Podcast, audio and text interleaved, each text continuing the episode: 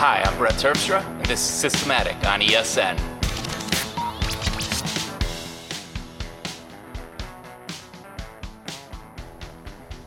Hi, I'm Brett Terpstra, and this is Systematic on ESN. My guest this week is Luc Beaudoin, an affective cognitive scientist focusing on cognitive productivity in his research, development, writing, and training services. How's it going, Luc? It's going very well, Brett. It's a pleasure to be here, and it's an honor to be here.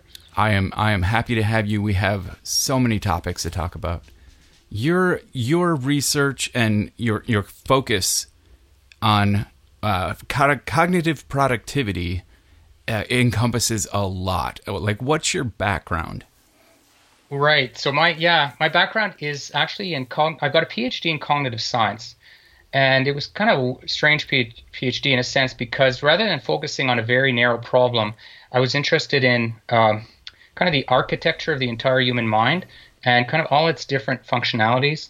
Um, and I looked at, uh, you know, in particular, motivation from a very different perspective, from an AI perspective. So I, I simulated how um, a human-like agent might uh, process goals. So that got me thinking of the entire mind. And then I actually worked in uh, in in uh, I worked for a semiconductor company, and I was a senior engineer, quote unquote, uh, at a, a, a, telecom equipment manufacturer, I guess you can call it. Um, so I did all kinds of things, and I went back into uh, academia, heading up a um, a large, uh, well, what became a very large uh, research and development uh, project. Actually, I was heading up the development side, working with a with an academic there, developing a huge um, learning system, basically a system to help uh, learners learn better and to help um, educational psychologists study learning.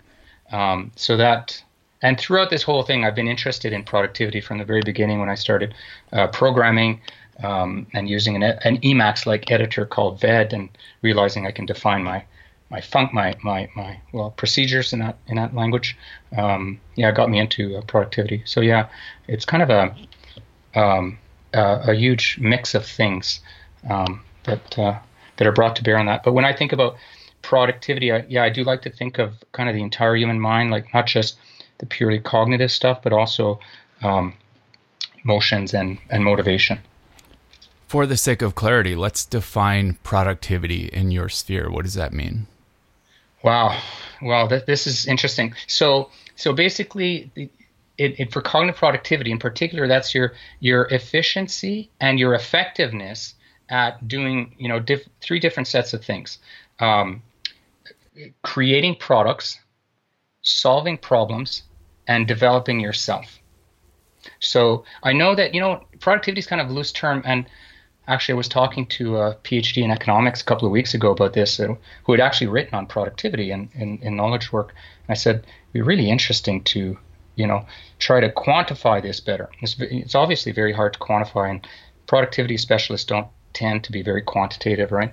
Um, but kind of, yeah, one key concept for me is that there's different categories of um, measures, basically, and and um, a lot of this is qualitative, and I focus a lot on yeah the, the quality of the productive output i kind of bring i try to bring it back to productiveness right it's our ability to produce See, so today I uh I had uh, like great intentions of sitting down and working on code for a specific app, and along the way I found a uh, a, a problem in my tag filing system. Oh yeah. That then took up hours of my time, and yeah. then I got a uh, a little like a bug that uh, not I, I don't know um, I was inspired to right. add a feature to an app that I hadn't planned to work on today at all. And right. in the process, I created some really cool things that will make me no money. Yes. And and I would not under most definitions of productivity call today productive even though I produced all day. Right. So, is there a qualifier on productivity that determines whether or not it is actually part of well, actually, this might bring us into this topic of the my self quantifier uh, kind of self quantification system. You know, we the you know value is always relative. So I think what you're talking about is that that there's there's dimensions of value here. It says, okay, how much value did I produce, right? Right. And if you're say working at McDonald's, they have a clear definition for you of what value is all about, right? And what mm-hmm. productivity means. Um, in knowledge work, it's much more fluid. Um, so it's up to us. I mean, there's nobody imposing this. There's not like a God out there that's defining value for us. We have to, it's our responsibility to, to define value ourselves. And the way I like to think about this is in terms of our projects. So since you're a big GTD person, you use, say, OmniFocus, um, you, you, you work with a whole bunch of projects. So, um, so that basically helps you to define value. It helps us to define value. Say, okay, what to what projects did my activities contribute? So when I'm tracking my time, I always track it with respect to projects. So I always like to know, okay, what project is am I currently working on? And the other thing that um, uh, that's worth quantifying, or one of the other things, is is what what activities we're engaged in. If, if not quantifying, at least making a note of it. So in my system, I actually make an explicit note when I uh, switch activities, or I tend to. And then there's a whole bunch of parameters that go with each each of those um, uh, things.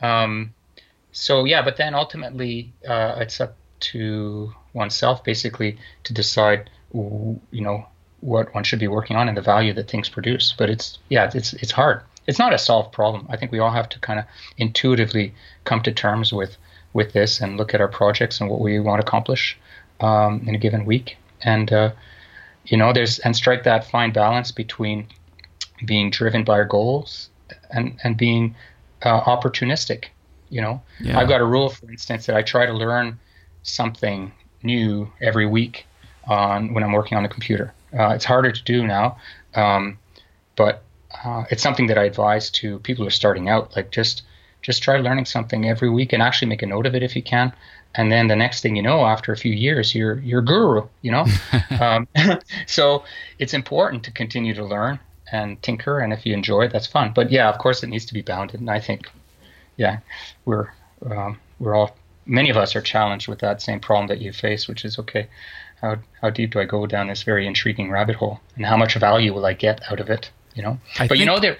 You go ahead. I think it's a really common question because like your average McDonald's worker is not reading productivity blogs when they get home uh, because they already know the value of their work. And I think that the people who are most interested in the general idea of productivity are the ones who don't have immediate value on their work. Like there's like quantifiable value, right, to yeah. what they do.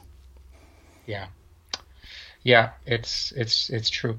Um, it, uh, Cal Newport has a, a, dictum basically is that uh, I saw it on his blog last year. It's um, you know successful people focus on finishing projects, and there's some good to that, and there's some bad to that kind of uh, dictum. You know, one doesn't want to be too religious about it. I think. Um, but if you're focused on finishing projects, it does tend to weed out a lot of activities, right? So, in other words, setting deadlines. We know that setting deadlines is is uh, is helpful for finishing certain projects. You know, and uh, as I alluded to, I think you know privately with you is that, or on through emails, is that um, it's something that you know it's you know it's not it's not again it's not just told to us by God. We have to make a decision based on you know about how much of our work do we want to be forward looking and how much needs to be driven by immediate deliverables. And my strategy over the last number of years has actually been not Cal Newport strategy. I've I've tried to find, you know, that largest amount of different kinds of ambitious projects that I can work on that are all interrelated and and and then we're going to see does it pan out, right? I'm I'm sometimes I feel like I'm teetering on the edge because well, these these projects need to complete you know. But I can see, for instance, 2017 is looking good in terms of a lot of things are coming together and these projects are closing, and I can breathe a sigh of relief, you know. Yeah. Uh, but you know, it's a it's a challenge. I don't know that there's a there's there's no objective answer. We have to. We you know it's it's a decision each one of us has to make.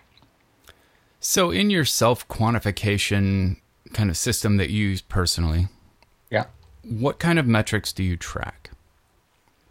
Okay, so what I look at, I've actually adopted um, the deep work concept last year. I'm I'm playing with that, and that's I don't know if you've covered this on your blog previously. Did you cover Cal Newport's? Or I mean, no. on your podcast.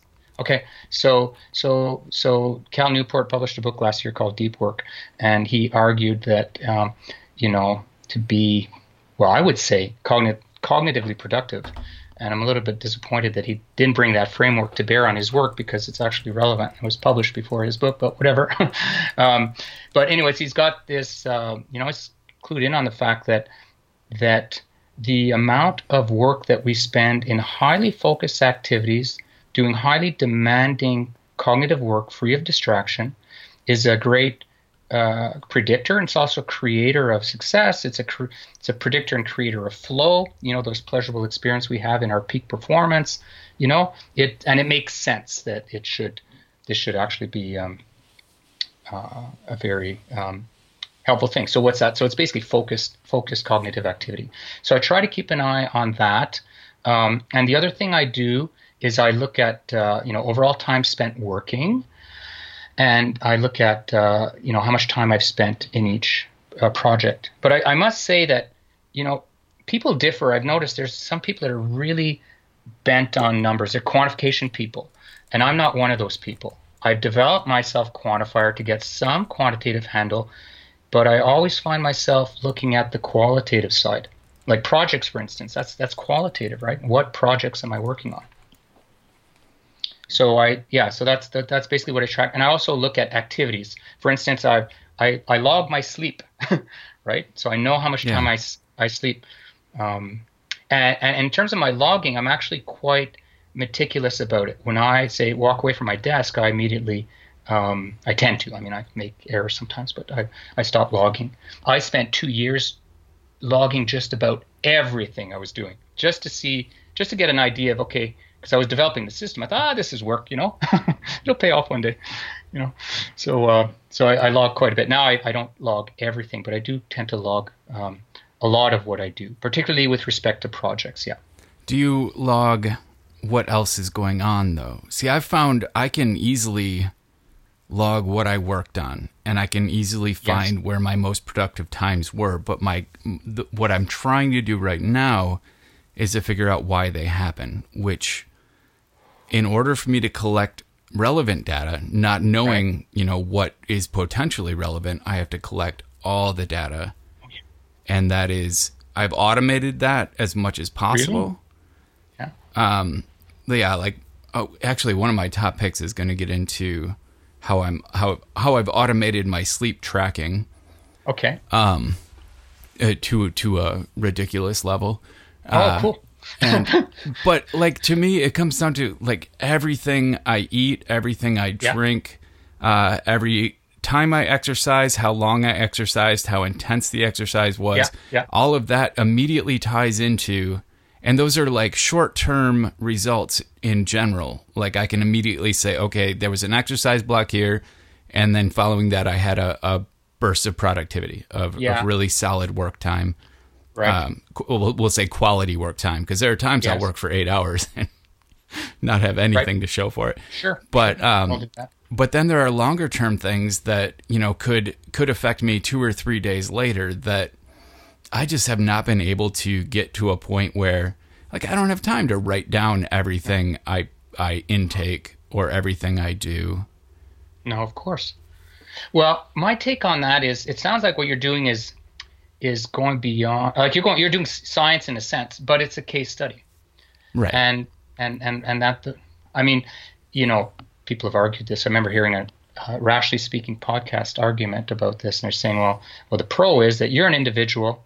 You know the general science will never be able to describe you perfectly so you might as well collect your own data. Then the scientist would look at it and say you know you, it's really hard to get to make inferences from individual studies so I would say, um, I, I don't know, my personal take on it is I'm not looking at it that personally. I don't look at it that way. I'm not trying to do quote unquote induction. What's induction? It's just a scientific process of going from particular data to a more universal uh, thing, a more universal proposition. So um, my mind just doesn't work like that, and that's why I tend to do mostly theory and and I develop products, um, and I work with others to do the uh, the the actual data collection part. So I'm not I'm really like I'm and it's interesting. I've seen it. People are different. Like it's just a different preference.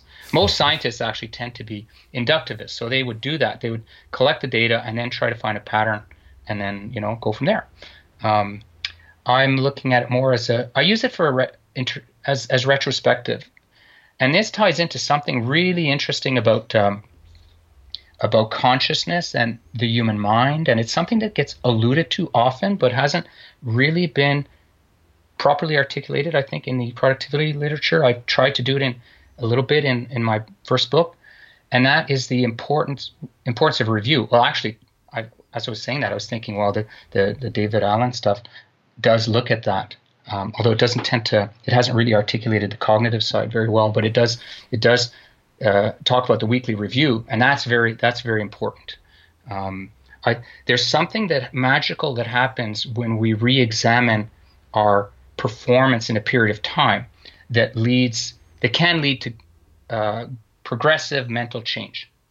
Yeah. And athletes do that, and professional sports people, what do they do? They play a game, they look at the tape of the game and they analyze it. Yeah. Right. So so there's something that can come can come out of that. So I I, I do some of this uh, retrospective, but it's not actually that quant. Personally, I don't do it in a quantitative way. I think it's it's hard to find that. Uh, to find personally, I find it hard to find the patterns. So I want to tell you about how how I handle reviewing. Okay. Um, for my workday, which is entirely spent on my computer. Yes. Uh, club. First, I use an app called Timing, and uh, right. uh, it's an amazing app that tracks like every app you have open, what you did while you were in that app, what documents you had open for how long, and it can provide you with graphs by time and by by app quantities and things. Yeah, um, I use that too, by the way. Have you used the beta? Yeah, I'm using it. I, yeah, the beta. I'm liking the beta. I am very excited about Timing 2, which is currently yeah. in beta. Um, yeah, I love um, it. But then my other trick is I I every time I finish working on a particular product project, yeah. I almost always have to make a git commit. And I've learned to make very detailed notes in my git commits, which yeah. involves going through and seeing the diffs of everything that I've touched and changed and okay. being able to then explain in natural language why and what I did. Um, and then in addition to that, I save everything I work on in a day to my desktop, not to a project folder. So then at the end of the day, I can go through and tag each file, and then my system automatically moves tagged files out into a folder hierarchy. But wow. that process makes me take a look at everything that I've done for the day. And wow. even if I'm not recording that, just the review, the daily review, yeah. I, I I will have worked on stuff in the first half of the day that I will completely forget by the end of the day. So if, if I'm going to know what I finished during the day, that's how I do it. Wow. So that's, yeah, that's daily awesome. review. right. Okay. Well, that's that's um, that's awesome. That's a system that I don't have. I I do other forms of review, but um, not not you know, looking at all the files that I've touched. Um, but you know, I think for reading, for instance, it's helpful to look back at your reading. It's so easy to forget what you've read. I mean, we're using Pinboard or whatever to tag our stuff, and then poof, it's gone. Um, yeah. Oh, that's cool. Yeah. And I uh, I've been um, doing a lot with uh, well, yeah, both reading and then tracking browser history.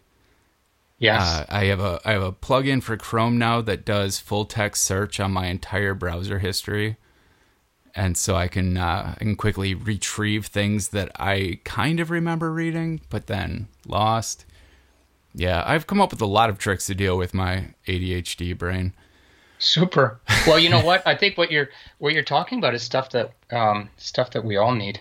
Um, yeah, it's, it's the reading part is. Um, I think it's it's very important. I'd love to see some research on it. There's not nothing that I know of um, and there's such there's a lot of potential for this.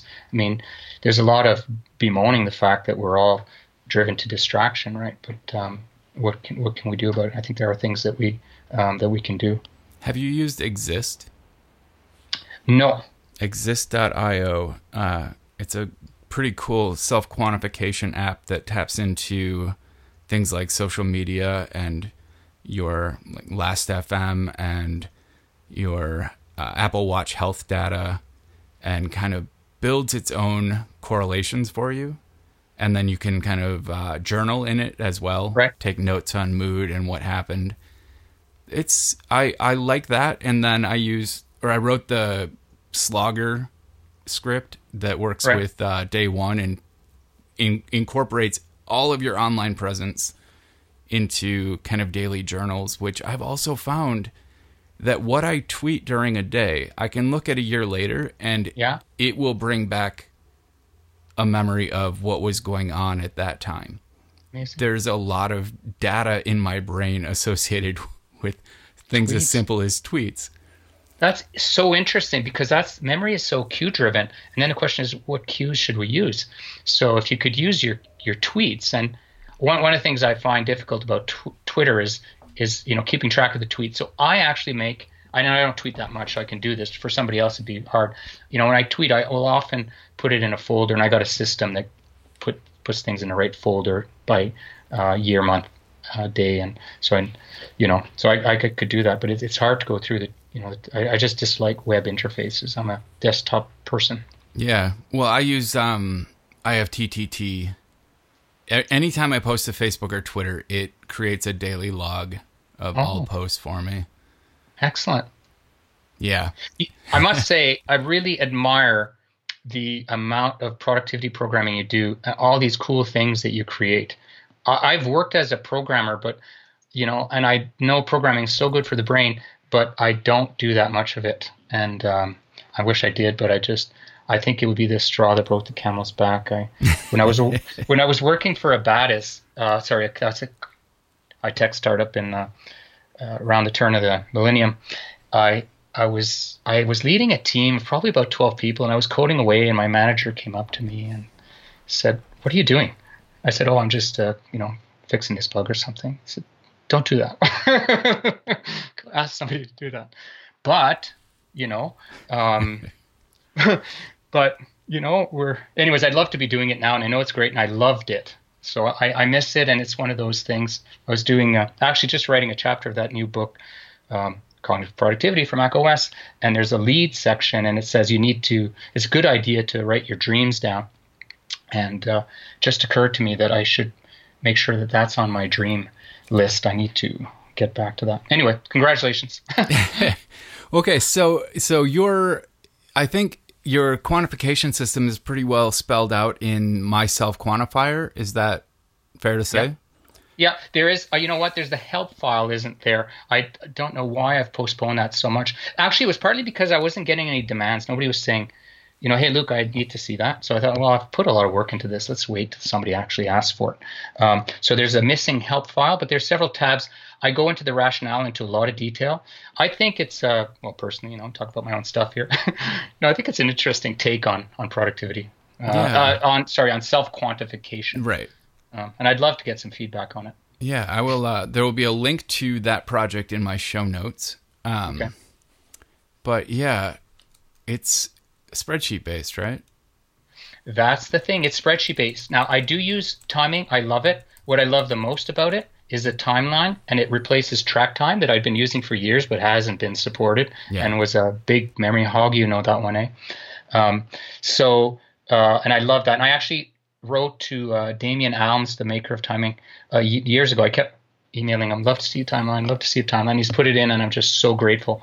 The other things are cool, um, and I think a lot of people get a, get a lot of mileage out of them but I find the effort for me that would be required to actually automate my tr- tracking would be very high. So I, you know, I think it's cool to use that, but I, I like to have my projects to express my projects using TextExpander, old-fashioned Unix paths, and it has disadvantages. I can't just move a project, you know, and rename it. So it's that that's part's a little bit tedious, but that gives me perfect control. And I, the machine doesn't need to guess what project I'm on. I mean, I'm ultimately the arbiter of what project I'm on. Moreover, you know, I, I know that the automating people will say, "I'll oh, let the app do it for you." But my take on it, and it's something that requires research, my take on it is that the very act of consciously saying, I am on this project, now I have switched to this project, um, I think that is not a waste of time for because the major, let's face it, one of the major problems we face is being distracted. So the, the myself quantifier system actually folks, uh, forces you to be more conscious of your projects. So I don't think it's a it's not a negative, but no, I, for some people it may be a negative. I think a hybrid approach is is required. Um, yeah. I I think the thing I like about timing is that if I tell myself I'm starting a project, but then timing catches me on Facebook. Yes. It's going to automatically subtract that from my overall productive time because I can tell it that if you see the word Facebook in a URL, mark oh. that as 0% productive time. Yeah. And you can like you can you can add things like this is potentially 50% productive. So if you see yeah. this keyword yeah. and it'll yeah. it'll uh it'll do all the math on that for you, yeah, which I do appreciate, but I I do think that having some input is vital. Uh, I think just the act of, like you said, saying you're working on a project. Yeah. That's kind of yeah. why I wrote doing. Have you ever seen doing? Ooh, I might have seen it and forgotten it's it. a command line tool that you can type like um, doing working on Marked 2, and it'll start a timer. And when you say doing done working on Marked 2, yeah, it will you know add like basically a time log entry, right? So that you can then uh, at the end of the day you can say doing recent, and it'll show you what you worked on for how long uh, and you can add tags and things. It it got cool. pretty uh, pretty complex for a simple CLI that was just supposed to like I wrote it because I would get distracted, realize I was getting distracted, yep. and know myself well enough to know that I would get distracted enough to forget what I was working on. So it was simply supposed to remind me what the last thing I was working on before I took off on a new mental path was. Yes. Uh, but then it developed into this whole quantification time tracking system. I need to look at that. I, I may have seen it on your site, but because there's so much stuff there, I need to look at it. It's it's it's really uh, very sounds like it's very much in a in the same spirit. Um, so so that looks cool. And and so far as the timing thing, I I use it. I go back to it. I love it. I love the I just love the timeline. I mean, it's great because research has shown that we just forget what the heck we were doing. I mean, you're not alone. I'm not alone. This is the way the mind works because there was no reason to forget it evolutionarily. I didn't need, didn't need to know. I mean, time wasn't even in. I mean, time is a recent invention for crying out loud, you know. Um, so I mean, uh, but you go b- back to your timeline and say, ah, that is when I I went off track, and and that means that that gets subtracted. So I say, okay, well, I actually stopped working on this particular project at a certain time, and then I know at the end of the day, when I look at that core value, how much deep work, how much work did I do that you know I'm I missed out. So I got fewer marks. Actually, you know what I've started doing, and this I think is so cool. I'd love to see a research project on this. It's I have a colleague who um, an emotions colleague, and she and I have started swapping emails at the end of the day. How much time do we spend on deep work? How much time do we spend on work? That's it. That focuses your attention. It's not a competition. It's not meant to be a competition but it makes it social because let's face it, a lot of us we're working by ourselves, you know. Yeah. Even if there's somebody sitting right next to you, he might be on a totally different project, right? Um, so you got somebody who's in Europe, and at the end of the day, totally different time zone. This is it. This is my time. yeah. All right. So we have so many topics and so little yeah. time. Uh, the, I I do I want to talk about sleep. Sure. Um, you have done a lot of research and even app development in the areas of sleep onset and insomnia. Well, let's start with what what is your general focus in that area? Currently, or I mean, this okay. So let's the project itself. Really, what I've done because I'm okay. So academically, I'm a cognitive scientist.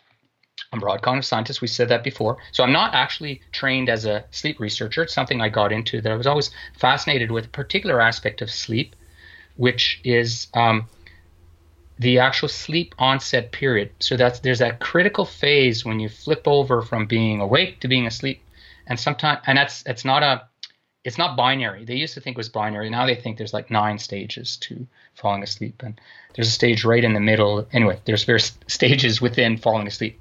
So I'm focused on that, and I thought if I could focus on that critical, you know, depending, could be as short as 90 seconds even, that critical period of time during the day when we tra- when the brain transitions from wake to sleep if i could really understand that i might be able to do something to improve the process particularly if i re reverse engineer it. So my approach is artificial intelligence not i'm not so interested in the um, applied ai i'm more interested in or not in the directly applied ai i'm interested in in um, using the AI approach to understand how the human mind works. But once you've got that, then you can engineer not just software, but you can engineer techniques that people can use to affect themselves. So the sleep thing is an example of that. All my cognitive productivity stuff is an example of that. So yeah, I'm interested in that core thing.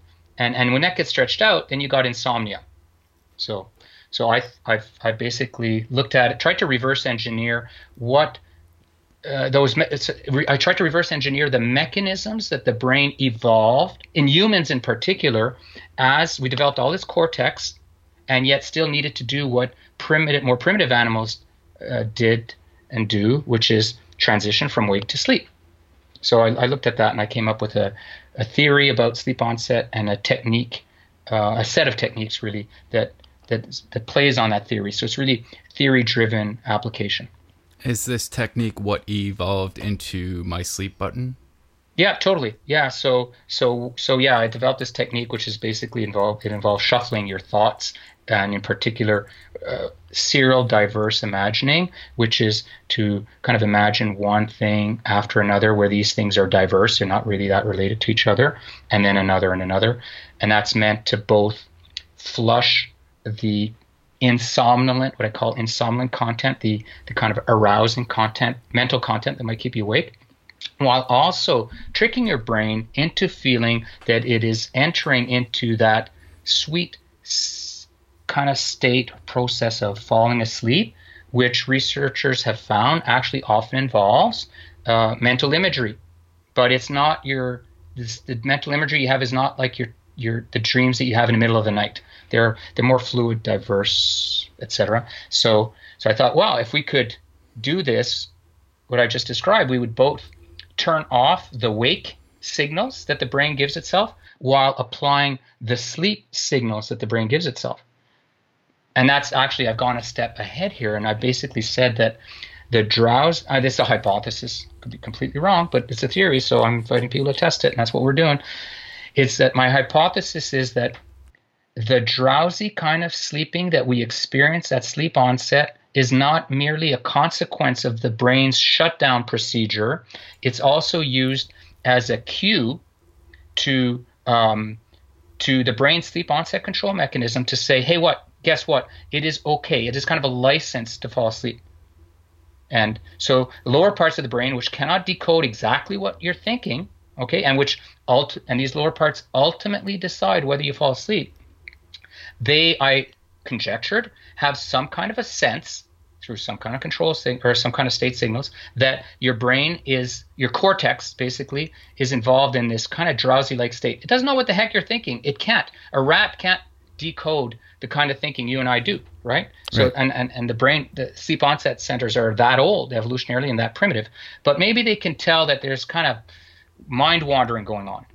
So deliberate mind wandering is, is meant to emulate that. So the the getting back to my sleep button, it it it basically facilitates this process because it's actually hard to do this kind of thing, you know. And unless you're on drugs, or you know you've been hit by a log or something, odds are when you're in that mental state, you're falling asleep. So it's actually a good. So my theory says, hey, you know what? That's a really good cue for that primitive sleep onset control system to take amongst many cues, like the sleep onset control system is actually quite sophisticated. It uses a bunch of cues, which ultimately need to make it decide that that it is okay to fall asleep. It is safe to fall asleep. It is appropriate to fall asleep.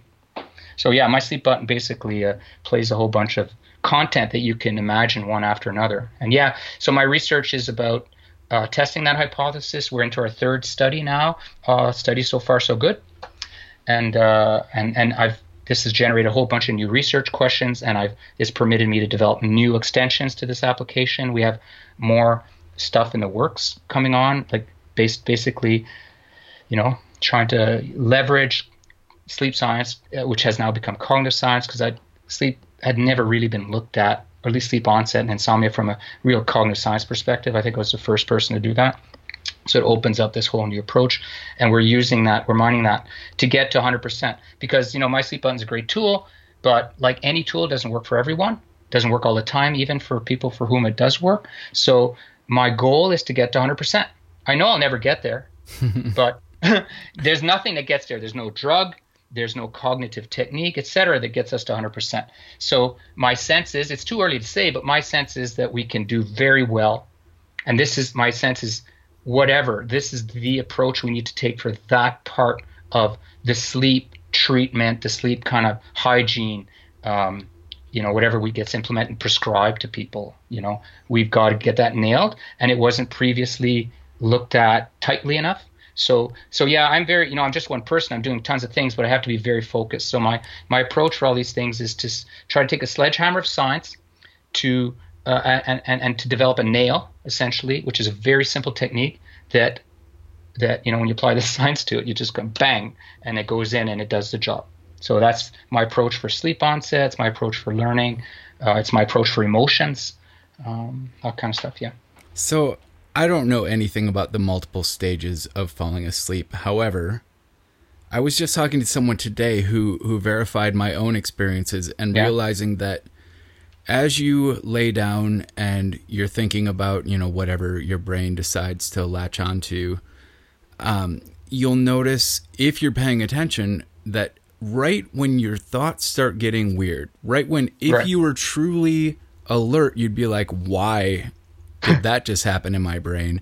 That happens before you actually your brain starts sending out the you know signals that make your body your muscles relax the chemicals serotonin whatever releases um, like that ha- that moment it, it, can sometimes it's 10 seconds sometimes it's five yeah. minutes but that moment where your thoughts get really weird yeah immediately seems to precede your body actually getting into a sleep state.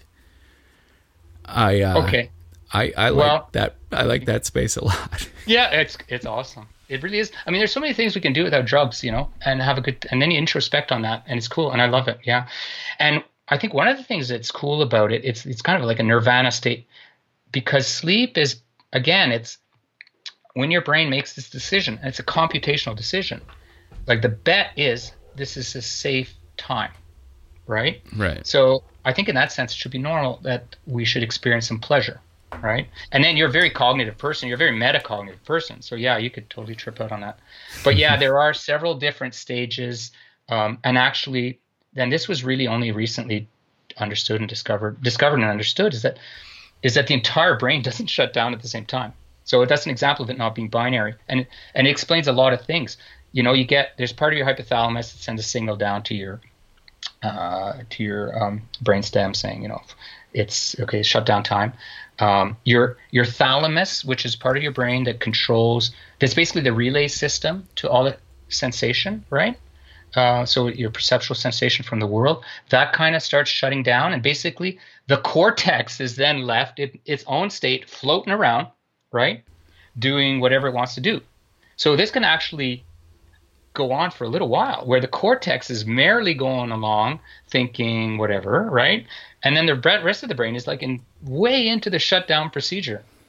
So so yeah there's no there's from a scientific perspective there's no moment when you fall asleep. There's just these different things. Like look at the brain. The billions of neurons like uncountable number of synapses.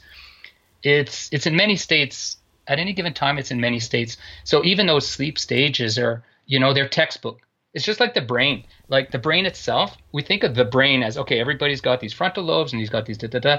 Actually, when you look at individual brains, they you just look at them and this these are different. I used to do rat surgery. I mean, even looking at different rat brains, and they're simple. It's like they're not the same. They don't have a lot of cortex, but they're not all the same. I digress. so back to my sleep button. I yeah. talk about it all the time. I'm certain it's been a pick oh, uh, on here at least a couple times. Um, it it works. Like I, if it's a data point that helps your study, it is the one thing I am not good at going to sleep. I, mm. you know, I sometimes if I feel tired, I'll I'll listen to like pieces right. and just nice peaceful mm, kind of background music with binaural beats in it, and that yeah. that goes into a pleasant sleep.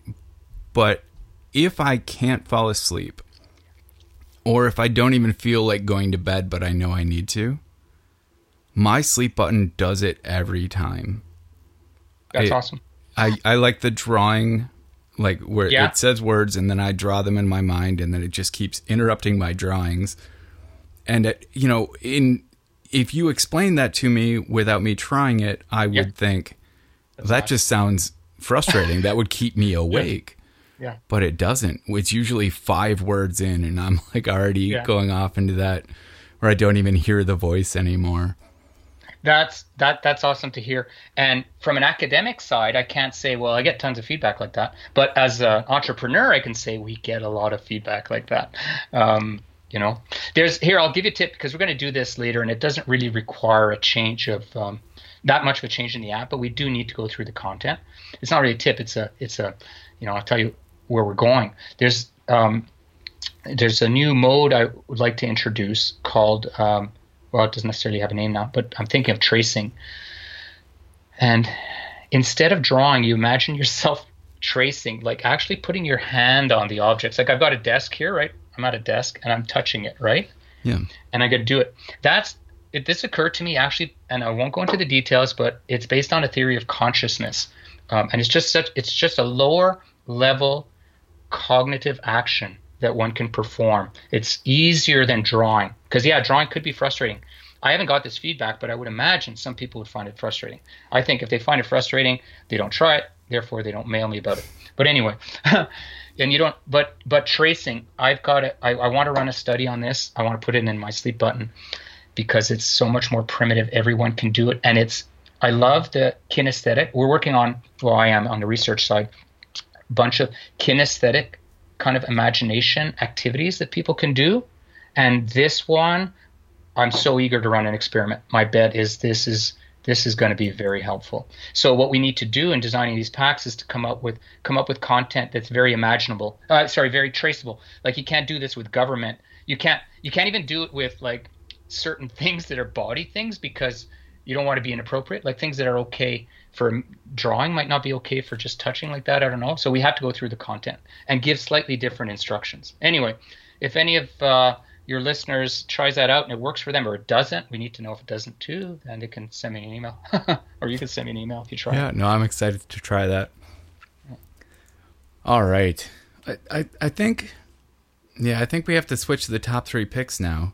Okay. I there were so many more topics. You, you may have to do a second episode. I'd love to be on. We've got some stuff coming out next uh, later this year, so maybe we could uh, time it with that, or whenever you want. I, I, as I said, it's an honor and a privilege to be here.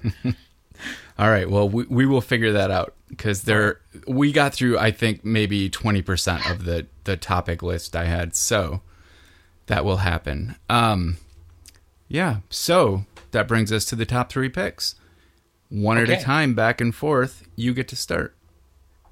OmniOutliner. All right. I live, I live, breathe, think in OmniOutliner. I I have been using Outliner since More 2 Symantec, well, actually, maybe that's even before your time because I think I'm older than you. So that's in the 1980s. Um, and it's just such a great way to think. I know like a lot of people like the visualizers. Um, I'm a I'm an outliner person. When I I got a bunch of templates. Actually, I talk about it in this new book that's coming out. I give screencasts for this. A bunch of templates. When I start anything, any writing project, I just drag the. You would have this programmed. I just drag the uh, drag these templates, a copy of the templates into my um, into a new folder, and one and they're all they're mostly OmniOutliner docs, and I write in Markdown for the most part. But yeah, OmniOutliner. Okay. Um, I'm curious. Did you did were you a KGTD guy? No, I don't even know if I know what KGTD is. Um, it was a Oh, is it getting things done version? Thing? yeah. It, it was for it was built for. I think I'm remembering the name right, but it was built for um, Kinkless. That's what it was called. Kinkless GTD. It was built for OmniOutliner. Oh, and it was basically like a hack of OmniOutliner into a GTD system. Yeah. And this is this is I believe why OmniFocus was created. Yes. Oh, I, I was right there. I was doing, I, I was doing GTD and or some of the concepts. I'm not a, I'm not pure with GTD, but definitely some of the concepts are super powerful and I use them. Um, and yeah, for sure, I was using OmniOutliner for you know uh, that way. Yeah, I wasn't using that app. I was using, I was just using it myself. And as a matter of fact, you know what? One of my one of these template files that I'm talking about is actually a plan file. I use OmniFocus. I've got an insane number of OmniFocus windows open at any time, and uh, but I also rely on OmniOutliner still for planning because that can capture things that are harder to express in um, in, in in OmniFocus. So I still use it. I uh I can't I can't think in outlines. I've learned that about Oh. myself. There's uh there's an app for Mac called Tree that is a horizontal outliner. And somehow I find that easier. It feels more like mind mapping to me. Yeah, yeah, but I just I just don't think top to bottom, left to right. I. Yeah. I do way better with mind maps where I can just kind of see things all at once, scattered, yeah. scattered yet organized, much like my life. Ah, you know, it's just so interesting. I remember a psychologist writing once, you know, forget the intercultural differences or inter, you know, like the ch- compare Chinese with uh, American or whatever, all that stuff. What's really fascinating is the individual differences. You know, and I I've tried I'm on the I'm kind of on the other side of this. I've tried to do the graphical stuff. I know I should think more graphically. I've got projects to become more of a visual person. I did I aced geometry a long time ago, but somehow I find it difficult to tap into my visual brain. I know it would be better. So, you know, the guilt feelings are on either side. Like I I, I just I just my brain is it outline it's an outlining brain. Fair enough. All right. So my first pick is going to be an app that I kind of alluded to earlier. It's called AutoSleep. Okay. and it is an iPhone app that works with the Apple Watch, although it does not actually have an Apple Watch version. Mm-hmm. It doesn't need it. It interfaces with the basic uh, health data from the watch, and it auto- automatically determines at what point you lay down, at what point you fall asleep, and then using your heart rate determines Your, the depth of your sleep throughout the night. And so when you wake up, it'll show you uh, uh, the default chart is around a clock face, and it'll show you with varying degrees of blue the points where you were in deep sleep, the points where you came up, the points where you actually woke up, Yes, yes. and then so you get like a a bar chart in circular format but then you can also break it down to different visualizations but Hmm. Yeah. i am loving the fact that i don't have to remember to turn on a tracker and Hmm. Yes. my my apple watch series 2 can charge in an hour and last for 2 Yes. days so Yes. i don't have to leave it charging all night this has been yeah AutoSleep has been um, great even if it's just for nerdy purposes the amount of data it Mm-hmm. provides me is great I'm gonna try. I have tried Sleep Cycle, which is supposed to do Yeah. the same thing, maybe, Yeah. but it hasn't. Um, like I just the data just didn't correlate because I am so I'm such a tracker to begin with, and I'm not going to depend on a at this point anyway. I mean, I'd love to it for sleep. Like, why should I have to write this down? But anyway, so I compared compared it with my own data, which I know are correct, and uh, it wasn't lining up, so I gave up. Uh, but maybe AutoSleep will do a better job. yeah i'd be curious to know if you were uh, if your results are similar Okay, all right super. Okay, so you want my next? yes i do Okay, so uh, my ceramic cup. I sent you a picture. yeah I love it. I just, you know, and I, I, I wouldn't have. I don't think I would have realized it as much. I wouldn't have realized it crisply if you hadn't asked me for my favorite things. But I, I was just downstairs, uh, make fixing myself some lunch and reaching for my, my favorite cup, and then I thought this, this, it's always associated with pleasure, you know, either Sure. eating, either either eating or I'm at, I'm at my desk, and it's a special one because it's not a mug. If there's something, you know, if I'm not putting it in a mug, it's because I really want to enjoy it now before it gets cold.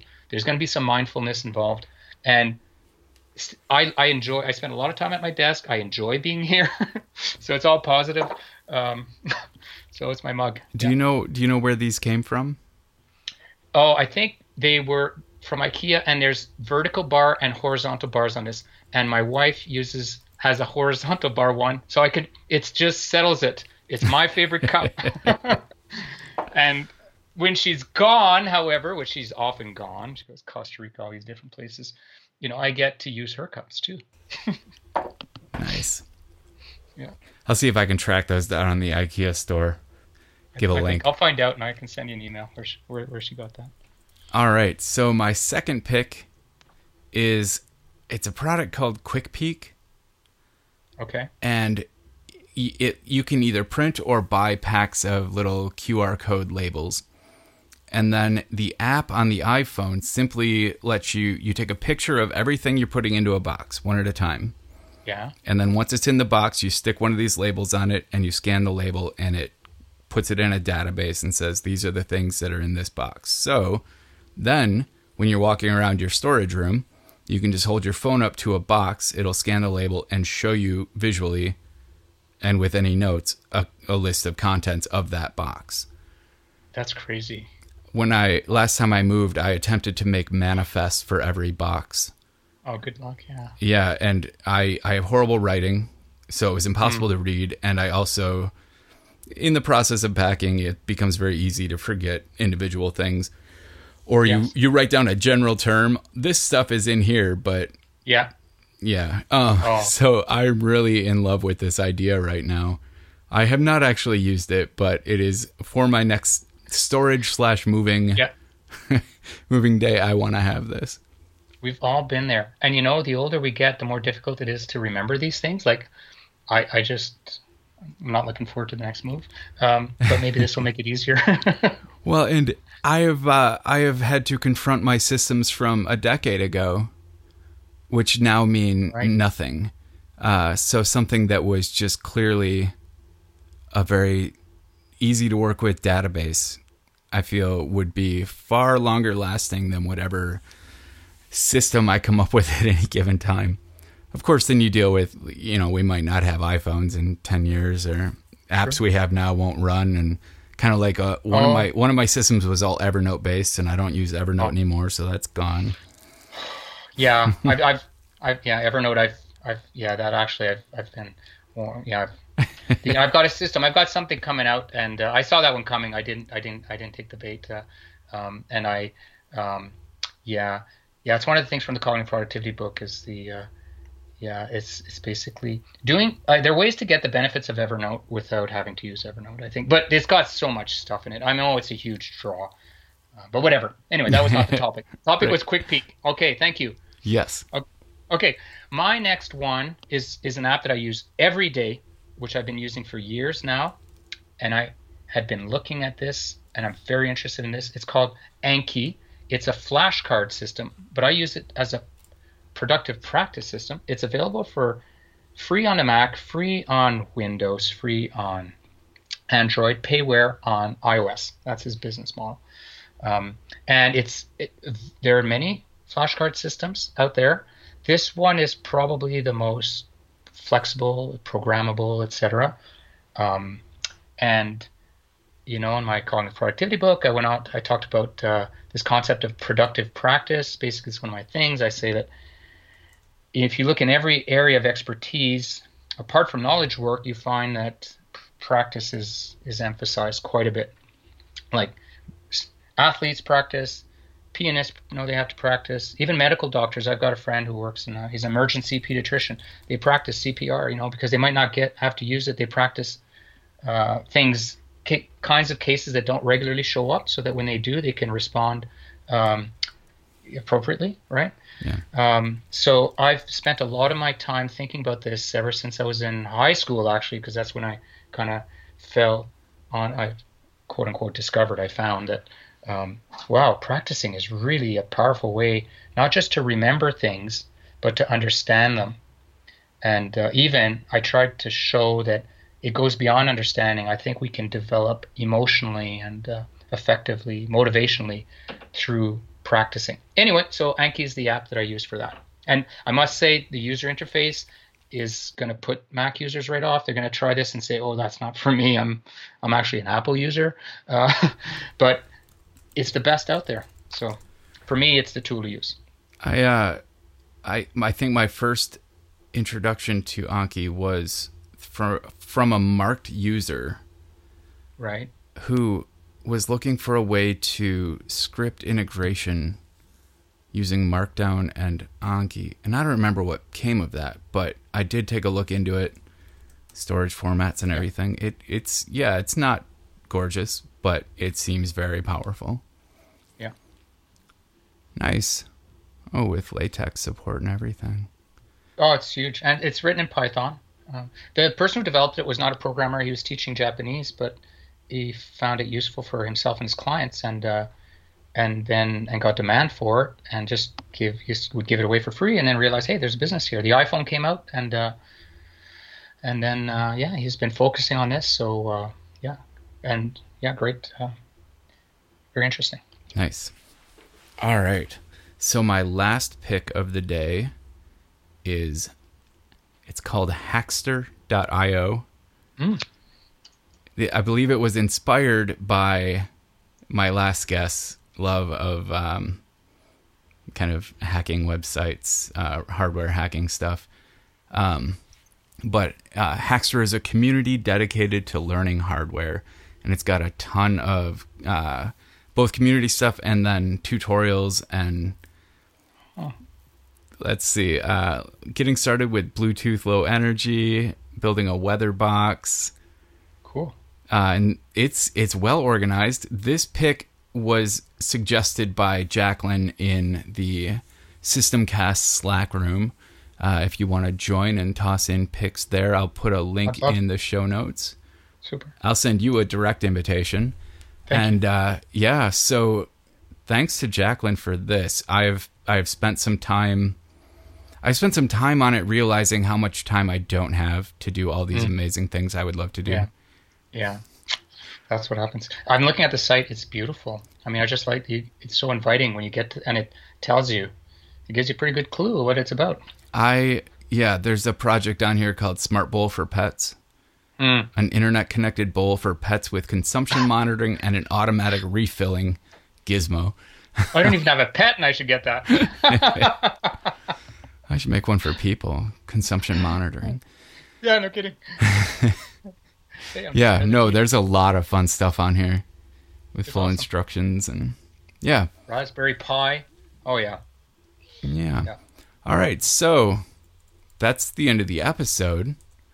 Uh, first, thanks for being here. Thank let's, you very much. Yeah, let's tell people where they can find you. Uh, first would be Luc Cogzest, L U C C O G Z E S T on Twitter. And then cogzest.com is a huge repository of writings and links. And is there anywhere else you want to mention? There are projects. Well, that's that's the main thing. I'm on my I got uh, the mysleepbutton.com website, which is my company CogSci Apps that runs that. And yeah, that's probably it. I mean, I've got other presences, academic, etc., but they can all be found quite easily through Google. Uh, if you put my initial, Luc P. Beaudoin, there's lots of Luc Beaudoins out there. Nice. Yeah. All right. And uh, well, and I'm Brett Terpstra. I am ttscoff everywhere. And you can find me at brettterpstra.com and be sure to check out the Systemcast Slack room, uh, which you can join at signup.systemcast.net. And uh, and yeah, that's uh, episode 187. Thanks again, Luc. Thank you, Brett and we'll see everybody in a week.